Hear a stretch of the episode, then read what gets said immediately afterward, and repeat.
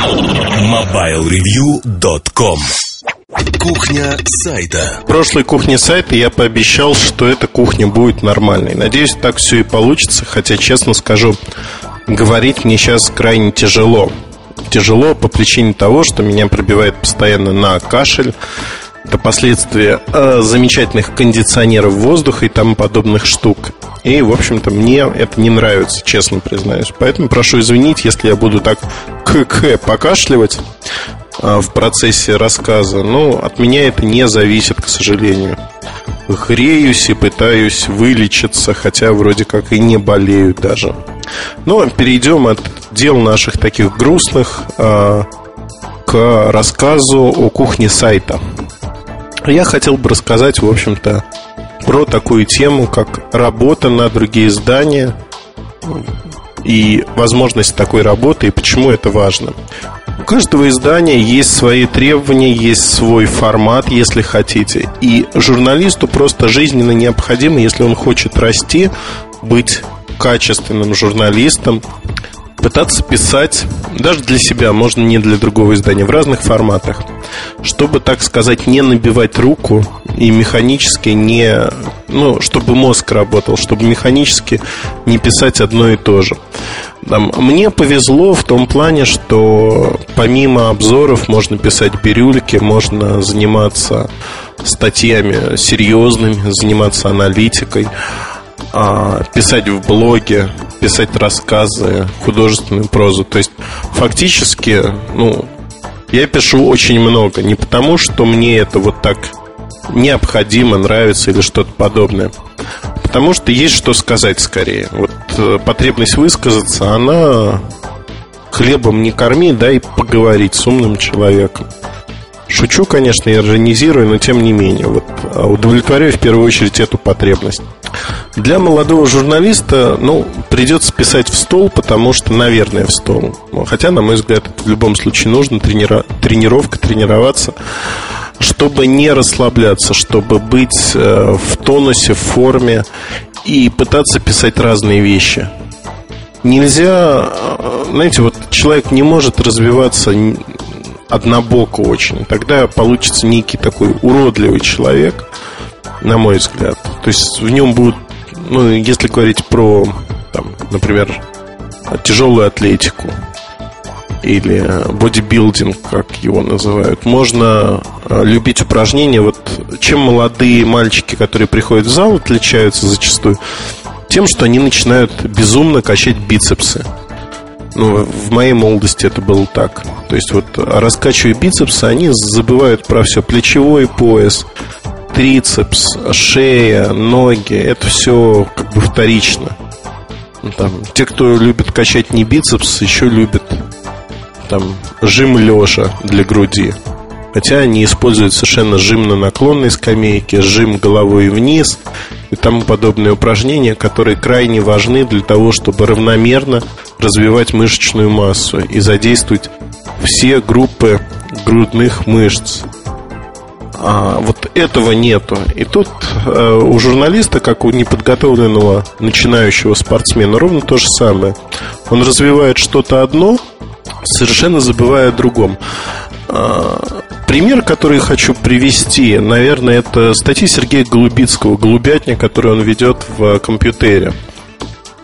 Очень многие люди читают одно издание, не читают другие. И вот те, кто столкнулся с Голубицким в компьютере, у них сформирован некий такой образ журналиста, который не может писать по-другому. Вот это культур, э, мультур повидло, оно э, давлеет над всем. И люди говорят, да вы что, чтобы Голубицкий написал что-то серьезно, что-то мог описать. Нет, это не так. Хотя на самом деле Голубицкий э, пишет ну, в других журналах, можно найти его статьи. Они совершенно другим языком написаны, очень интересные.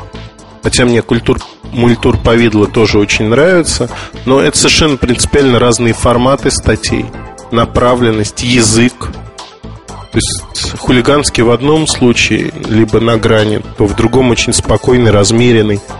Вот это все позволяет говорить о том, что люди по-разному ощущают и себя, и, в общем, издания, в которых пишут. Издание задает некие рамки. Дальше журналист под них подстраивается. Если вам повезло, то вы впадаете в такое издание, как Mobile Review, где можно писать разнопланово, многопланово. Никто вам не скажет дурного слова. Пример Сережа Кузьмин. Там его знаменитый Вася, который отлично вписался в канву сайта. Кому-то нравится, кому-то нет, но главное ведь, что Сережа может себя реализовать. Реализовать в том, что он пишет и про Васю, и про гарнитуры, и смеси. То есть фактически занимается тем, что ему интересно. Это, кстати, уникальная возможность, когда ты занимаешься тем, что интересно, тебе еще за это платят деньги. Вот нам с Сережей повезло в этом плане действительно повезло. Редкое везение, то, что мы можем этим заниматься, нам за это платят деньги. И, в общем-то, жизнь складывается прекрасно, наверное, в этом аспекте. А о чем еще хотелось бы сказать? То есть, вот приведя Голубицкого в пример, могу сказать, что есть еще люди, которые органически не способны писать что-то э, вот не в своем формате. Есть такие люди. Вот не способны, хоть ты тресни. Вот он выучил такой формат. Шаг влево, шаг вправо, все. Вот ремесленники. Я их называю ремесленниками, потому что добиться от них чего-то связанного вне их ремесла, там вот, ну, есть человек, который для тапочек делает там резиновые подметки. Ты его попроси прострочить эти тапочки, он не умеет. А вот подметки делает отличные. Ну, вот так и ремесленники. Они делают что-то среднее э, на твердую четверку, может быть, даже иногда отлично. Но в целом сделать законченный предмет или там сделать обувь другого фасона, это уже не к ним. Они этого не умеют. Поэтому, ну, мне кажется, что журналист он должен быть все-таки не ремесленником. Это не та профессия, где такие навыки ремесленника одобряются и принимаются. А, что могу... Вот кашель совсем замучил, честно. Я ставлю паузу, когда записываю. Поэтому я чувствую, что я просто не доберусь до... Не раскрою тему полностью. А, и этот подкаст снова получится халявным, коротким. Ну, не знаю. Я постараюсь, честно, не обещаю. Итак, а, ремесленники. Вот ремесленником быть, ну, не очень почетно, честно скажу.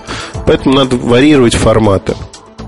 В любом случае, когда вы этим начинаете заниматься, а, первое, что сразу начинает расти, это словарная база, обороты.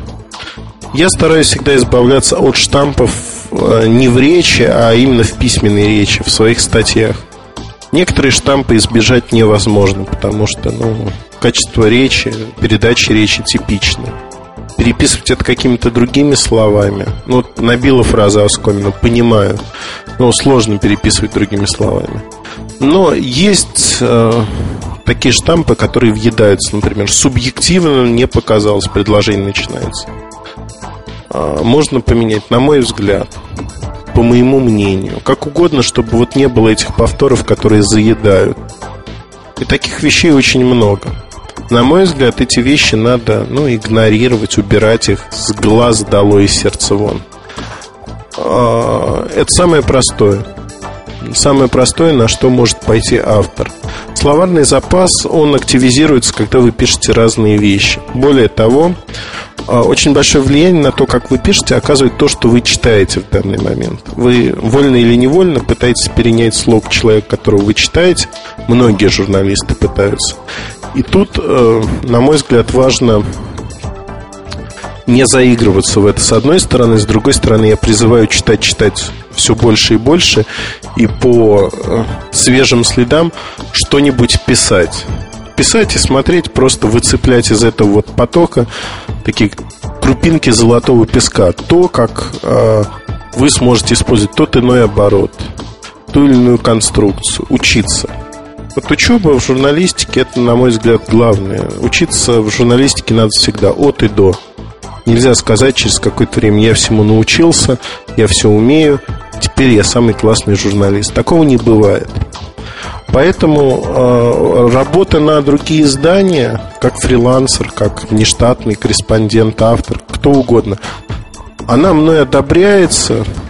То есть работа на другие издания, э, она позволяет вам подстроиться под задачи, под стиль издания и понять, насколько это просто или непросто.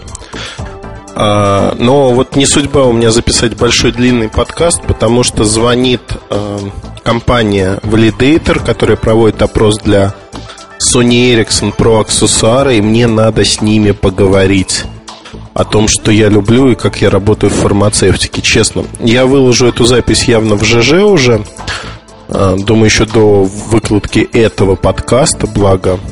Угу. Ну, те, кто следит за моим, так, позволю себе толику дешевого пиара. Те, кто следит за моим ЖЖ, знают там а, эту историю про маркетинговые исследования. Не по злобе душевной, честно скажу, а, а только волею пославших меня. Так вот, э, ну вот, судя по всему, продолжение разговора будет достаточно интересным. Если первую запись я не стал выкладывать, то вторую, я думаю, я выложу все-таки. Все, поднимаю трубку и иду говорить. До встречи, и следующий подкаст будет длиннее. Уже точно обещаю вам это. До встречи. MobileReview.com Новости. Компания Olympus презентовала ряд своих новых моделей цифровых фотоаппаратов. Среди них модель SP565UZ, обладающая объективом с 20-кратным оптическим увеличением и относительно небольшими размерами корпуса для такого параметра. Помимо высокой дальнобойности, новинка предлагает систему двойной стабилизации изображения, функцию обнаружения лиц до 16 лиц в кадре, а также матрицу разрешением в 10 мегапикселей. Компания LG представила новый мобильный телефон, который является наследником модели View KC910. Это мультимедийный аппарат с большим сенсорным дисплеем и 8-мегапиксельной камерой. Толщина KC910 составляет 14 мм. Он позиционируется как самый тонкий 8-мегапиксельный телефон на рынке. Встроенная камера новинки по характеристикам сравнима с самостоятельной цифровой фотокамерой. Она поддерживает значение светочувствительности до ISO 1600 и может производить съемку видео с разрешением VGA на скорости 30 кадров в секунду или QVGA на скорости до 120 кадров в секунду. LG KC910 появится в продаже в октябре этого года. Спонсор подкаста – компания «Билайн».